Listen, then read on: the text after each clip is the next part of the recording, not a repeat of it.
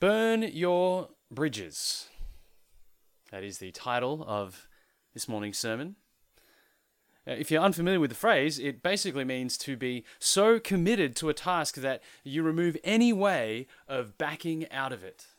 It comes from the old military practice of burning ships or bridges uh, after crossing a body of water uh, to then go and fight a war or to conquer a people.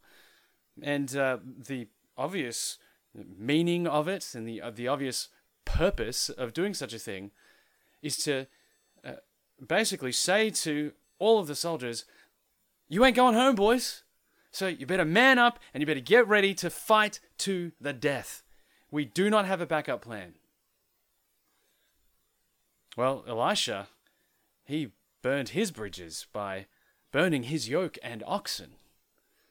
He gave up everything to follow the Lord. Have you done the same? Another man like Elisha was William Borden. William came from a wealthy family. They had a great success in silver mining in Colorado, which meant that the family were part of the upper class.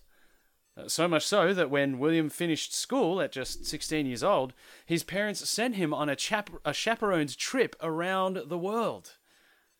Uh, Now, that might seem within reach for many people today. Uh, after all, you could, uh, as a teenager, work at McDonald's for a few years and save up enough to be able to go on a trip around the world.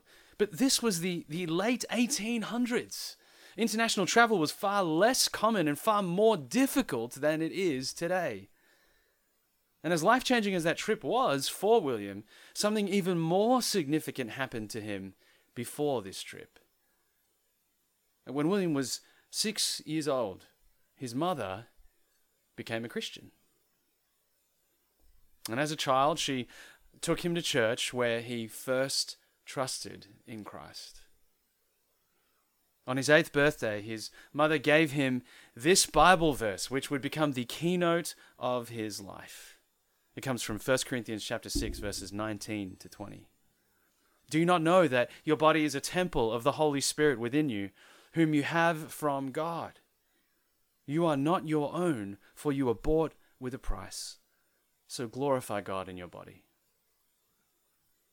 Now, we'll hear more about William later, but I tell you about him to get us to reflect on ourselves, our own lives, as we consider the question that we asked before What does it take to follow the Lord? What does it take to follow the Lord? Well, as we explore Elisha's life in our passage this morning, and as we see his response to the call of God, we see two things that he did which have direct implications for us today. As firstly, he answered the call, and secondly, he paid the cost. He answered the call and he paid the cost. And those are my two points this morning. And so let's have our eyes open, our hearts open, our minds open as we dive into this text. Let's begin at point one answering the call. Well, at this stage uh, in our series, Elijah's successor enters the scene in what most English Bibles title The Call of Elisha. If you see it there in the Bibles in front of you, and most English translations will uh, give it this title. What do you think of when you hear the word call? Call can mean a few things in the English language. You can call someone by uh, yelling out their name from across the room, or you can call them by picking up your phone and dialing their number, or you know these days just tapping the contact on your phone. You can be called by something that's not a person, like the call of the wild or the call of adventure, by which we mean there is a certain activity or environment or place that is, is compelling us toward it. It's calling us to it. And certainly, a, a prominent view in our very individualized culture today is the definition that refers to what I, uh, what I feel like I was put on earth to do. You, know, you don't have to look far to find motivational speakers and influencers telling people to figure out their calling. Our calling, in that sense, is, you know, our job or vocation or whatever it is that we do that gives us a sense of meaning and purpose. In the Bible, we see the term call often referring to a person being set apart by God for a certain task. And that's the sense that we see here with Elisha's calling, which is why our Bibles give this passage that heading. It is his call. And that call comes via a cloak from Elijah. As you might remember from last week, Elijah was commissioned by God to go and anoint three people Hazael to be king over Syria, Jehu to be king over Israel, and Elisha to be prophet in Elijah's place. Well, here we see the only one of these anointings that Elijah actually fulfills. In 2 Kings 8 and 9, Elisha will actually be the one who ends up carrying out these other anointings, even though Hazael's isn't really an anointing, and it's actually his servant who carries out the anointing of Jehu. Well, given where Elijah is at, that seems to be pretty consistent with his current state of mind, doesn't it? As we saw last week, Elijah's hopes were dashed because Jezebel and Ahab didn't repent. After this incredible showdown at Mount Carmel and God bringing, raining down fire, yet they refused to believe. And so Elijah fled, went to Mount Sinai to have a complaint to God about how God's plan wasn't working. Surely, God, he had said, you realize that you haven't done what you were supposed to do. I was meant to bring about the restoration of Israel. But God basically shuts him down and says, Elijah, you don't know what I'm doing. I am still in control. My will is still being done. And so in verse 16, God tells Elijah to find Elisha in Abel Meholah and anoint him as his successor. And so Elijah obediently goes. But you can picture him kind of grumbling and mumbling under his breath as he, as he makes his way to the town of Abel Meholah and asks for Elisha, the son of Shaphat. You know, you can picture him uh, being salty about the fact that God didn't do things the way that he wanted them done, can't you? What does Elijah find when he reaches Elisha? Well, let's read verse 19. So he departed from there and found Elisha, the son of Shaphat, who was ploughing with twelve yoke of oxen in front of him, and he was with the twelfth. Elijah passed by him and cast his cloak upon him. Twelve yoke of oxen. That's 12 pairs of oxen. 24 oxen. In case you're wondering, that's a lot of oxen. These days, the equivalent piece of farming equipment would, would be a tractor. And if you have a standard farm these days, then you, know, you could get something like this a, a 2020 John Deere tractor that will set you back about $32,000. Or if you had more extravagant needs or just simply had money to burn, uh, you could get one of these tank looking things and drop a cool half million dollars. Even though that's a 2019 model. Well, Elisha's setup lives in this second category. Yeah, you, most farmers only need one pair, one yoke of oxen to be able to do what they need to do. And so Elisha's 12 yoke of oxen here indicate to us that his family have got some serious coin. They are rich. And you know, that's not an unimportant detail. Because, as we all know, the more a person has, the harder it is to give it up. You know, I haven't heard of too many people gladly going back to live on a student income after they've been working full time for a few years. This is why the, the rich young ruler of Luke 18 who wanted to follow Jesus ended up walking away sad because he couldn't give up his great hoard of wealth. And it's also why Jesus said that it is easier for a camel to go through the eye of a needle than for a rich person to enter the kingdom of God. Elisha is rich. And don't let the outcome of this story cause you to miss the significance of this. Before Elisha became Elijah's successor, he was working for a successful family and was likely a successful farmer himself. He came from wealthy stock. And that's something worth pausing to think about.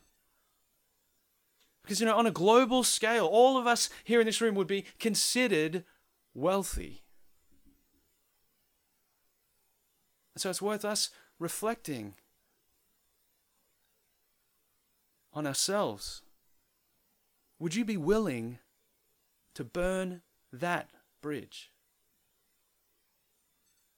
Are you ready to spend your superannuation on following Christ? Well, Elijah sees Elisha with his army of oxen and completes his anointing act by doing what exactly? Well, he passes by him and he casts his cloak upon him. Now, it's worth noting something here. Anointing was an act that usually involved the pouring of oil over people or objects to indicate that they were being set apart for a certain task in the Lord's service. In the Old Testament, that usually meant priests and other sacred items in the tabernacle or in the temple, and kings. And for a king, often that would be done by pouring oil out of a horn. And I mention that because it gives you a sense of the importance of this act of anointing, of what God had told Elijah to do. There's a solemnity to anointing, a sense of this being a sacred act that has been instituted and commanded by God. And yet here is Elijah basically just chucking his jacket on Elisha as he walks past without even a word, without even stopping. He's just he's walking along and then he says, Here you are, buddy, you're the next great prophet. See you later. You get a sense in the story's description here that Elijah doesn't even bother to, to just stop to talk to Elisha, to even explain anything to him about what's going on, because he moves so fast that Elisha has to run after him. We see that in verse 20. You can picture Elisha, you know, probably by the Holy Spirit's work, or perhaps because Elijah had a reputation and he knew what he looked like. Uh, Elijah, Elisha somehow understands that what's just happened uh, and is is this significant act by this man of God, and he tries to gather himself as he as he ties up the oxen to run after Elijah. Just wait, wait, come back. There's no ceremony. No oil, no solemn event. Elijah just tosses his cloak on him and keeps on walking. Now, cloaks did have some significance. And we see that in 2 Kings 1 8 and 2 8.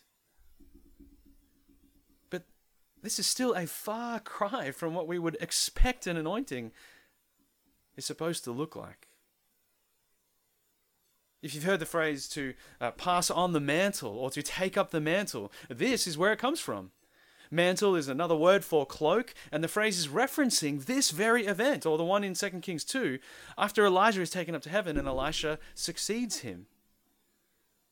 And the meaning of that phrase, as we use it today, is basically this the meaning of what's going on here in this exchange. Elisha is called to be Elijah's successor. As I mentioned before, Elisha's call is to follow Elijah. And though though that's the case, and though that's what we see in verse 20, I'm sure he knows that this is ultimately a call to follow God.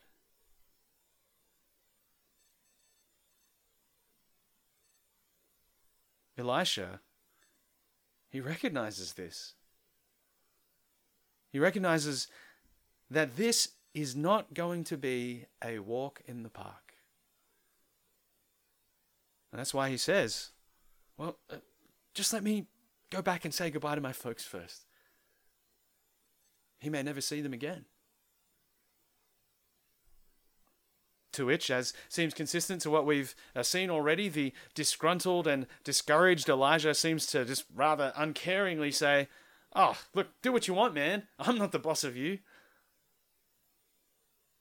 What have I. Go back again. What have I done to you? He says. And rather than taking him under his wing, he just goes, Ah, whatever, man. Elijah, instead of recognizing that here in front of him is someone that the Lord has anointed, whom God has given him to mentor, instead he just seems disinterested in discipling the young man. You know, there's something in that for us. Are we willing to humble ourselves and to place God's will over our own, and to place His glory over our own, and to pour the necessary love, sacrifice, humility, and teaching into the next generation? Are you on the lookout for others that you can pass the mantle of the gospel onto? Well, thankfully, Elisha is unfazed by this and he answers the call of God on his life. The Apostle Paul uses this same sense of call in a few of his letters, which we saw when preaching through 1 Corinthians, right there in the first verse. Paul, called by the will of God to be an apostle of Christ Jesus. And some of us might look at that usage and think to ourselves, yes, that's what I need. I need to discover my calling. I need to know what God wants me to be. Uh, uh, is it to be an evangelist or, or a, a teacher or a, a dentist? Now, it's a longer conversation for another time, or, or perhaps one we can have over question time. But uh, I think that whenever the Bible uses the term in this sense, it is referring to unique callings. Paul's call to apostleship was unique. Elisha's call to be Elijah's successor as a prophet was unique. Jesus calling the apostles were was unique. And as I mentioned before, the word calling isn't even present in our passage here with Elisha. So, for us to think that such a calling exists for every single one of us is stretching the definition of call beyond the borders of the Bible. Now, just uh, lock that one away for now, and, and like I said, we can talk about it later. But I say this because overwhelmingly in the New Testament, the sense of call that is most often referred to when we're not just talking about you know a general use of the word call like you know they called him to come over. Overwhelmingly the, the sense of call that is most often referred to is the call to follow christ. It is the call to follow christ. One of many examples is again right there in the next verse of the first chapter of 1 corinthians called to be saints together. Another great example is 1 Peter 2 9. The, uh, where Peter talks about him who called you out of darkness into his marvelous light. And this makes sense. It gives yet another meaningful angle to the, the Greek word for church, ecclesia, which literally means the ones called out. And for us today, this call to follow Christ is the call of supreme importance. Now, contrary to what the motivational speeches might tell you, responding to and finding this calling matters far more than any other. And it is the call of the gospel.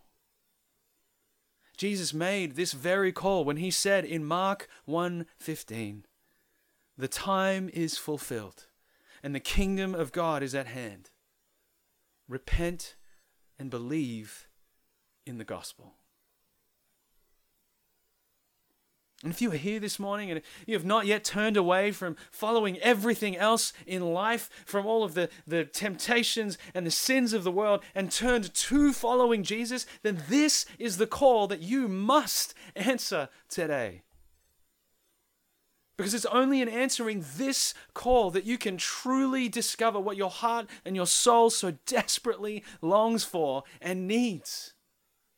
You see, people today are answering all sorts of calls to try and figure out who they are. You know, they answer the call of, of the girlfriend, you know, both literally and figuratively. Or the call of, of adventure, or, or the bottle, or, or the call of success. And as a result, what do we see? Well, nothing lasts. We get bored, bored. We change, we change careers. We change spouses. We change families. We change cities. We change friendships groups. And we keep changing these because we're looking for someone or something to tell us who we are. Or, as is perhaps more common these days, we say that only you can tell you who you are. And so we pick and choose which identity markers are going to be the ones that define us? Our sexuality, our ethnicity, our political affiliation, our activism, our work, our family. And we, and we pick and choose how we want people to see us. We hide the parts of us that are hideous and we promote the things about us that are praiseworthy. We curate our images in person and online to try and uh, present who we want everybody to see. But all such attempts at discovering your identity are doomed to fail, aren't they? Why? Because none of us, in our sinfulness, can see truly enough to shoot straight. Not even with ourselves. And so, at best, the picture that we get of ourselves, the picture that we create of ourselves, whether defined by others or defined by us, is a distortion of the truth. You see, this is why we must answer the call of Christ first. Because there is only one who sees us as we truly are, who sees all our flaws and all our faults, for, and from whom we cannot hide anything. He sees every wrinkle, every blemish, every imperfection. And that same one, he doesn't look at us and see all of that and think, ew I don't want you. No, he does the complete opposite. He sees you, sees you as one made in his image, one who knows you completely. his view of you is, is ultra high, extreme definition. And even in spite of that, he lays down his life for you and calls you to leave your confused clinging to sin and to live fully in him. When you answer the call of Christ, every other call finds its proper place. When you answer the call of Christ first, every other call finds its proper place. Because life is no longer about living for others' approval or living for your own approval, but living for God's approval. And that comes to you by His goodness and by His grace, not by anything that you can offer to Him. The only way to truly find yourself is to find Him first. The only way to truly find yourself is to find Him first. How willing are you to let you be defined by God How willing are you to confront the truth about yourself and then let Jesus define and shape you? I reckon Elisha knew this. I reckon that's why he was so ready and so willing to burn his bridges and his yoke and oxen to follow the Lord. He knew that God was worth it, no matter where God called him. Now, don't be fooled. The call to follow Christ isn't found on a, on a glossy, colorful poster or a, or a picture perfect website ad. But just like with all things that are truly worth it, it will cost you. And that brings me to my second point paying the cost. Let's read verse 21. And he returned from following him, and took the yoke of oxen, and sacrificed them, and boiled their flesh with the yokes of the oxen, and gave it to the people, and they ate. Then he rose and went after Elijah and assisted him. How does Elisha respond to the call? He goes back and he sets the half million dollar John Deere on fire. Elisha creates his own point of no return with this act, and he says, God, you have called me. I am following, and there is no going back.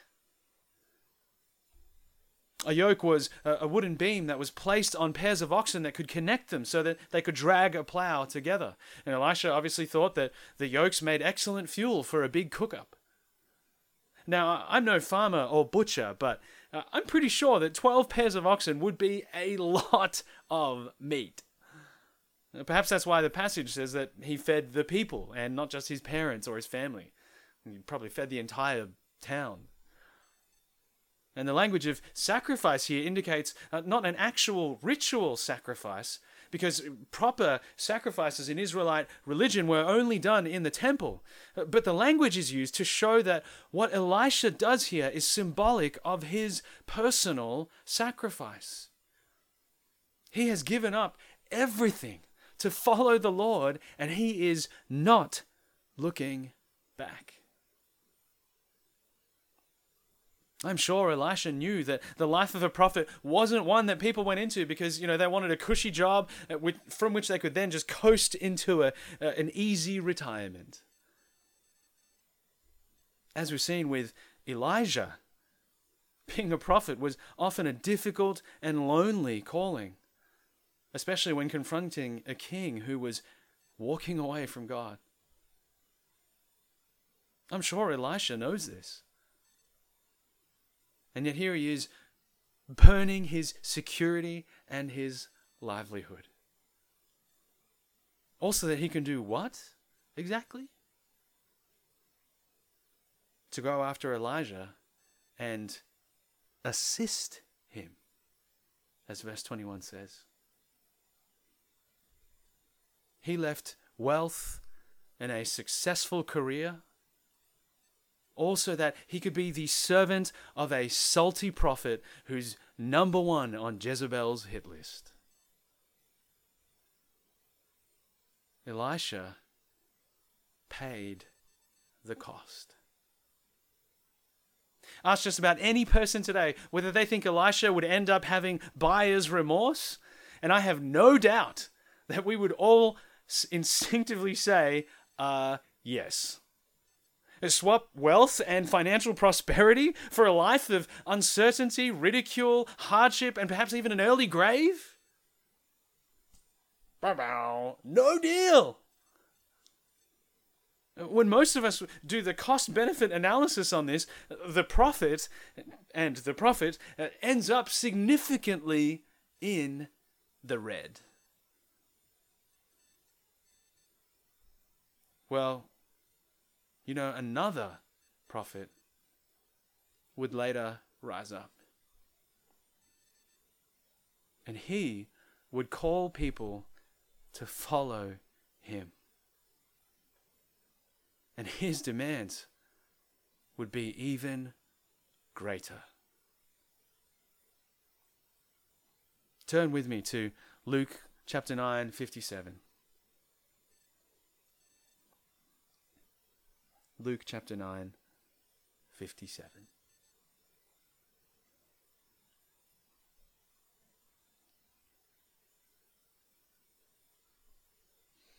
As they were going along the road, someone said to him, I will follow you wherever you go.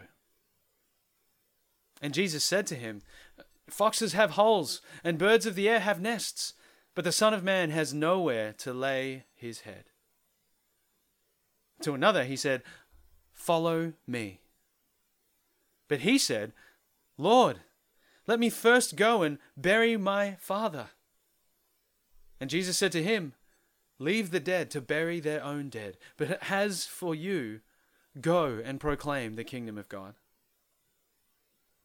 Yet another said, I will follow you, Lord, but, but let me first say farewell to those at my home. Jesus said to him, No one who puts his hand to the plough and looks back is fit for the kingdom of God. The cost of following Jesus is nothing less than complete, total, utter devotion to Him. And did you notice the last example? There's certainly some kind of hat tip to Elisha going on here, with the reference of, of the man wanting to say farewell to those at his home, and, and Jesus talking about the plow. Now, Jesus uh, isn't saying here that what Elisha did was wrong by going back, but there's definitely an escalation to what he is calling people to do. Uh, I mean, think about it. Elisha literally set fire to his livelihood, and he followed God. All he did was go back to say goodbye to his folks, which he, he probably never saw again. You, know, you would be hard pressed to find a more wholehearted devotion, more wholehearted sacrifice in the whole Old Testament. And yet, Jesus is saying, as we've seen the last few weeks, one greater than Elisha is here. One greater than Elijah is here. And the cost of following him goes even beyond that. 99.99999% of you still isn't enough to follow Jesus. Caring more about living comfortably isn't enough if you want to follow him.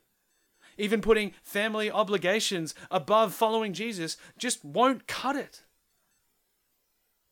And certainly the person who keeps reminiscing and dwelling on what they've left behind isn't fit for the kingdom.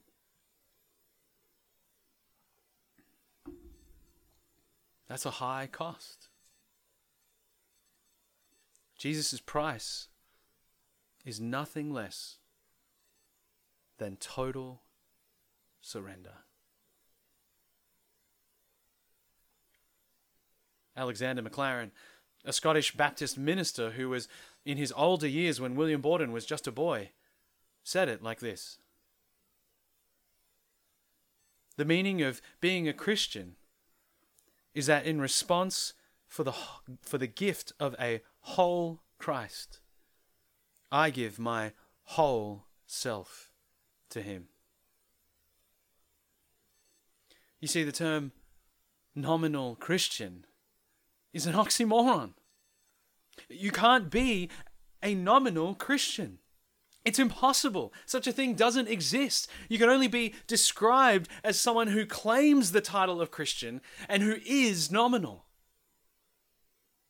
There is no part time membership with Jesus. There is no halfway house. There is no lukewarm option. You are either all in or you are not in. You are either following him with both eyes firmly fixed on him, and or you are chasing a lure that will drag you down to hell. Do you think that's a price worth paying? Do you think that's a fair cost? You see, nobody intentionally pays good money for a terrible deal. As a penny pinching Filipino, I learned this from a very early age. Even though I hate bargaining, which makes me a failure as a Filipino, I still know value when I see it. I want my dollar to go further than a dollar. That's why I enlist the help of friends when fixing problems with my car rather than taking it to a mechanic.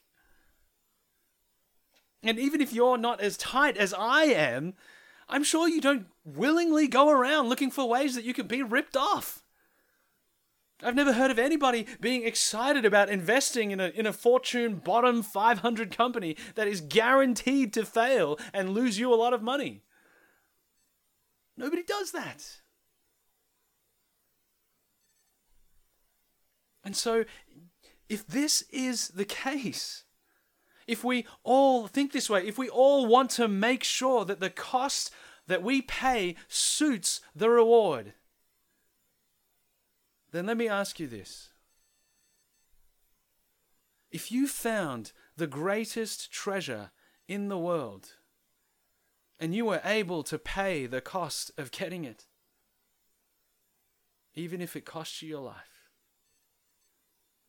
why wouldn't you pay it? Wouldn't you sell your house to buy a gold mine or spend your inheritance investing in Bitcoin if you knew for sure that it was about to increase in value by a thousand percent? And wouldn't you be absolutely overjoyed about that? You see, something changes in your life when you know that what you are working for and what you are working towards is worth it. The 50 year old who's been working on a mango farm, picking mangoes for 30 years because it's just a job and he needs something to pay the bills, experiences the picking of mangoes very differently from the 20 year old who just started and has never had an income before in her life and is looking forward to buying her first car. It's the same task, and yet the experience of it by both people is completely different. In the same way, the person who surrenders their whole life to Jesus takes on each new day, whatever that day might bring, with a completely different set of spectacles than the person who hasn't even if they were doing the exact same task. Elisha knew this. He had no plan B. He put all his chips into following Jesus. You know, he didn't finish his master's in farm management just in case the whole prophet thing didn't work out. He was all in. And William Borden also came to know this. One Sunday in 1905, when William was visiting a church in London and he heard a preacher speak on Hebrews 3, verses 7 to 8, William knew that there were parts of his life he was convicted about the fact that he hadn't totally surrendered to Christ. And so, in response to that message, he once again surrendered all of himself. That message, which called people to respond to Jesus today while you still have the opportunity, just as Hebrews 3 does, is still true. If you hear his voice today, do not harden your hearts. And that call from the pen of the author of Hebrews is still the same today. It's as true today in 2021 as it was in 1905, as it was in the first century, and as it was in the millennia before that. Do not harden your heart. As William's biographer puts it, The wise man accepts Christ today. The foolish puts it off till tomorrow.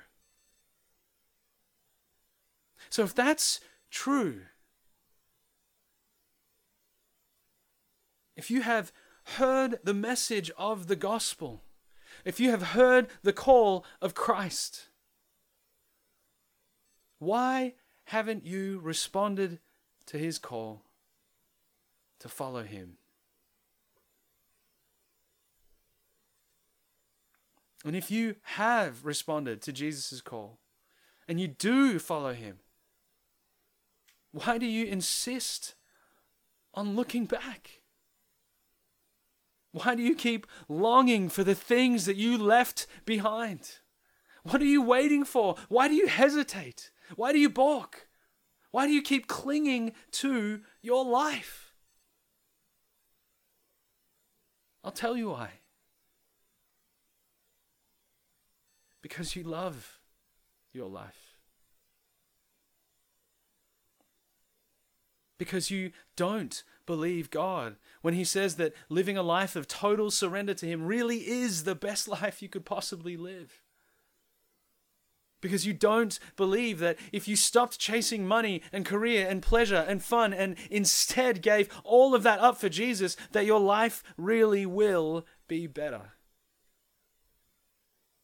Because the circumstances that you find yourself in make you wonder whether a God who promises suffering really is worth the cost. Because you know that if you really did do what Elisha did, if you really did burn your bridges and put Jesus above your family or whatever else, that it would be difficult, that it would be lonely, and it would seem extreme and fanatical to everyone.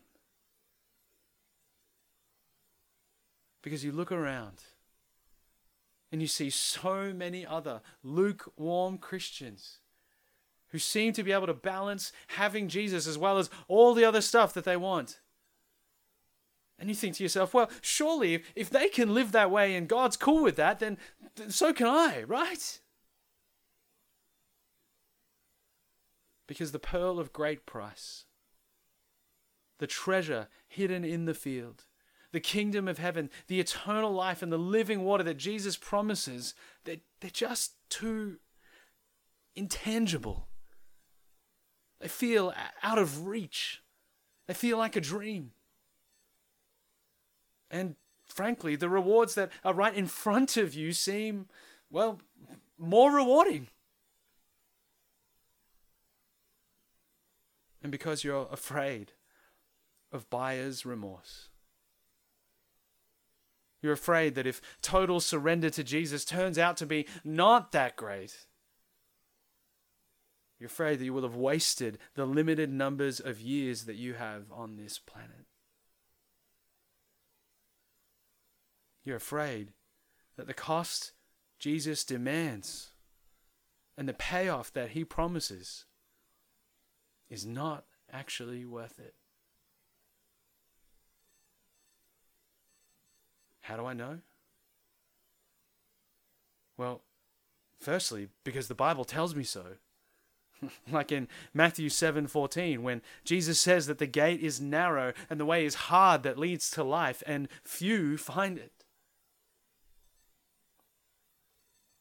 And I know because in my sin I know that I'm afraid of buyer's remorse. Friends, the cost is high. It is no less, it is nothing less than total surrender. But the cost is absolutely, unmistakably, unregrettably worth it. Elisha knew this, as did William Borden. On William's trip around the world, he was struck by the spiritual wastelands all over the globe where people were enslaved to false religions and the gospel had not yet been preached. And it was on this trip, as a mere teen, that William decided that he would devote his life to taking the gospel to the Uyghur Muslims of northwest China. After graduating from Yale University and Princeton Theological Seminary, William headed to Cairo in Egypt to study Islam and Arabic in preparation. Yeah, but that didn't mean that his life was only about that one goal of getting to northwest China. You see, wherever he went, he took opportunities to share the gospel with others, even though it frightened him as much as it does anybody else. And he began prayer groups at Yale, and he served in his local churches wherever he went.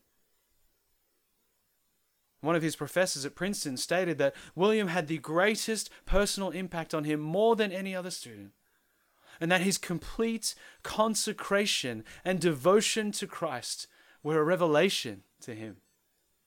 And his confidence in prayer was a continual inspiration. Now, for many of us sitting here, that surrendered life isn't going to look like becoming a missionary in China. But you have to at least ask yourself the question why not? Why wouldn't that be your life? Is it because you have totally surrendered to Christ and you're convinced that you can best serve Him and follow Him here? Or is it because you've taken that option off the table for God? If it's the latter, then that's a question that you need to think about long and hard. Because Jesus doesn't let you take that option off the table. You see, that's a that's a follow Jesus but keep your yoke and oxen kind of partial surrender. And of course, the same question can be asked of the opposite consideration. Why wouldn't you stay in Darwin or in Australia? whichever the question is, the same rationale goes. You know, I pray that our church would be one that has people totally surrendered to Christ right here and continues to send totally surrendered followers of Jesus all over the globe.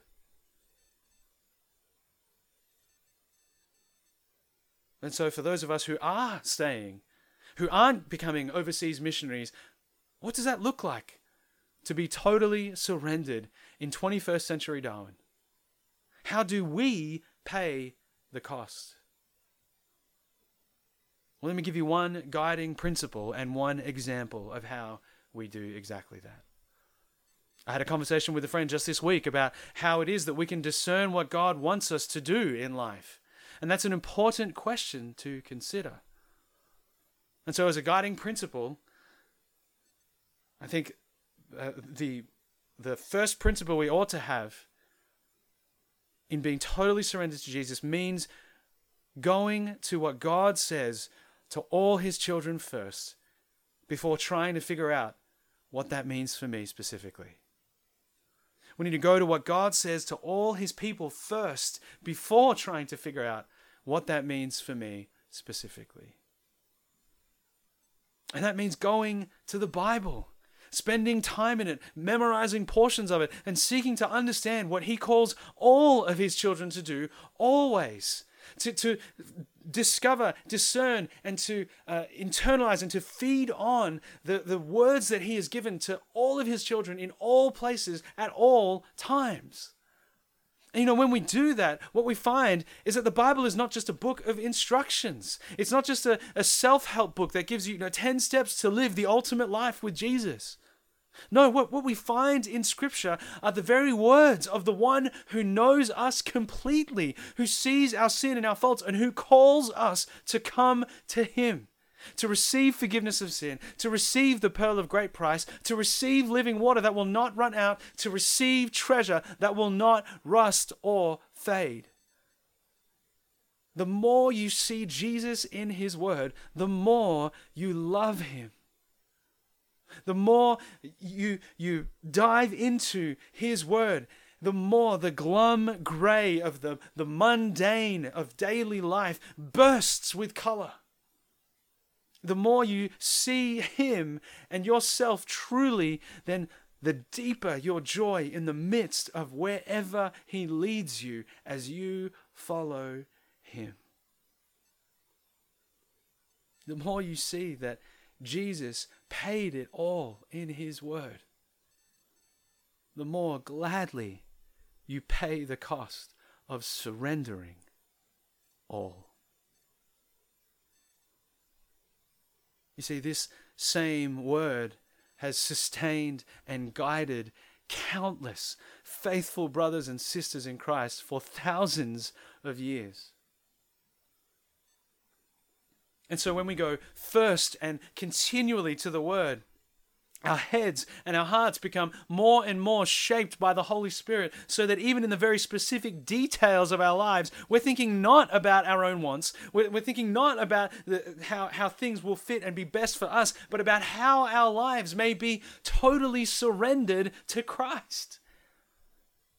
And the more we will think in every situation, how can I follow Christ with even greater love and devotion and faithfulness?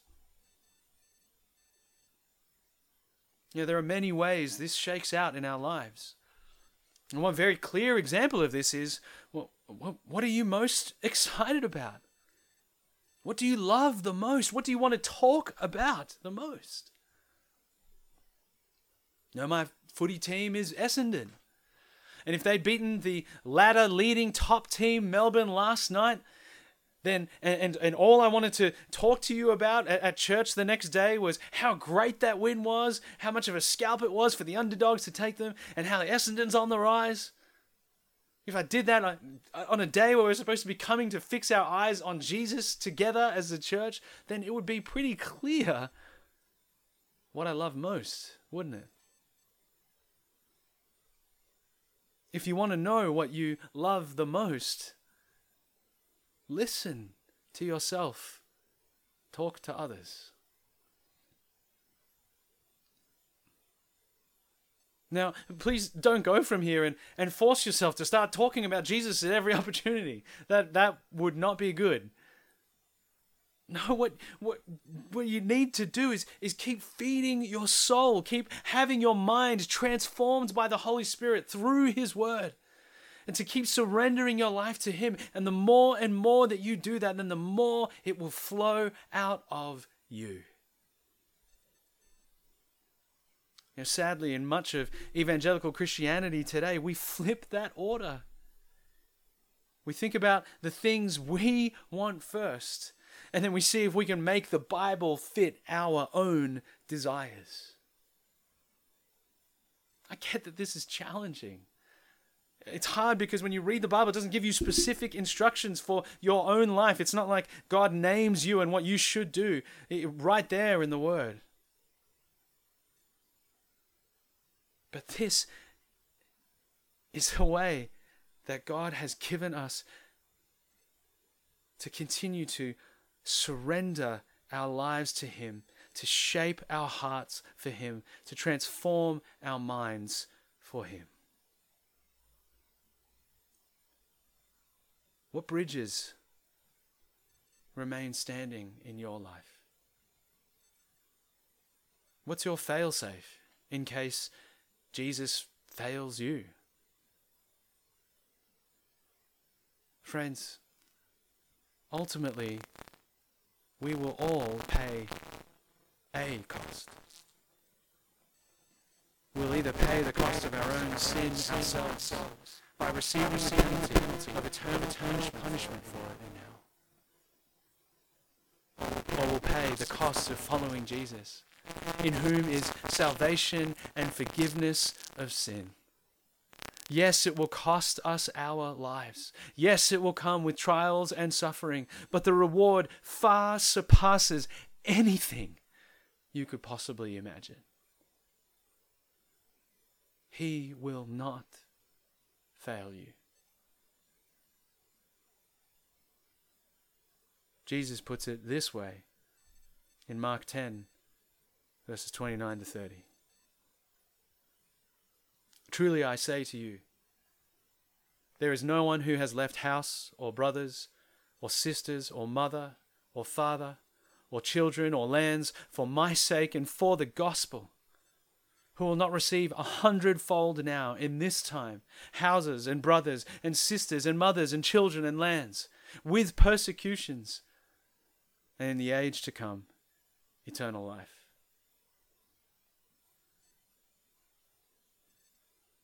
In 1913, at the young age of 25, while in Cairo, William Borden got cerebral meningitis and died. Many, of course, lamented this. And many asked why God would take such a promising young man who seemed like he was about to achieve so much good for the kingdom. A man who was so sold out, whose life was just so uh, dedicated and devoted to God. Why? Why, God? Why would you take somebody in the prime of his life with so many more decades of serving you to come? And yet, William himself, along with those who knew him, knew that he hadn't somehow slipped through God's fingers. Just as William had surrendered his life completely to the will of God, he also trusted that his will was good, even if it meant taking him and bringing him home at a young age. At his funeral, William's mother watched as her son's body was lowered into the grave. And a feeling swept over her, not of pain at the outward lack of harmony, but of wonderful joy and comfort in the thought of that entire life spent for Christ. Scarcely a moment of it wasted. As his biographer put it, it is the surrendered life that counts, for through it, God can work.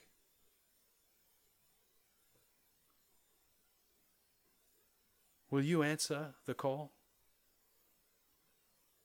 Will you pay the cost?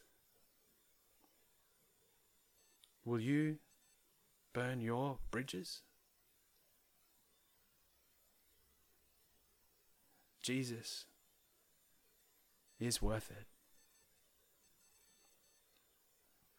Let's pray.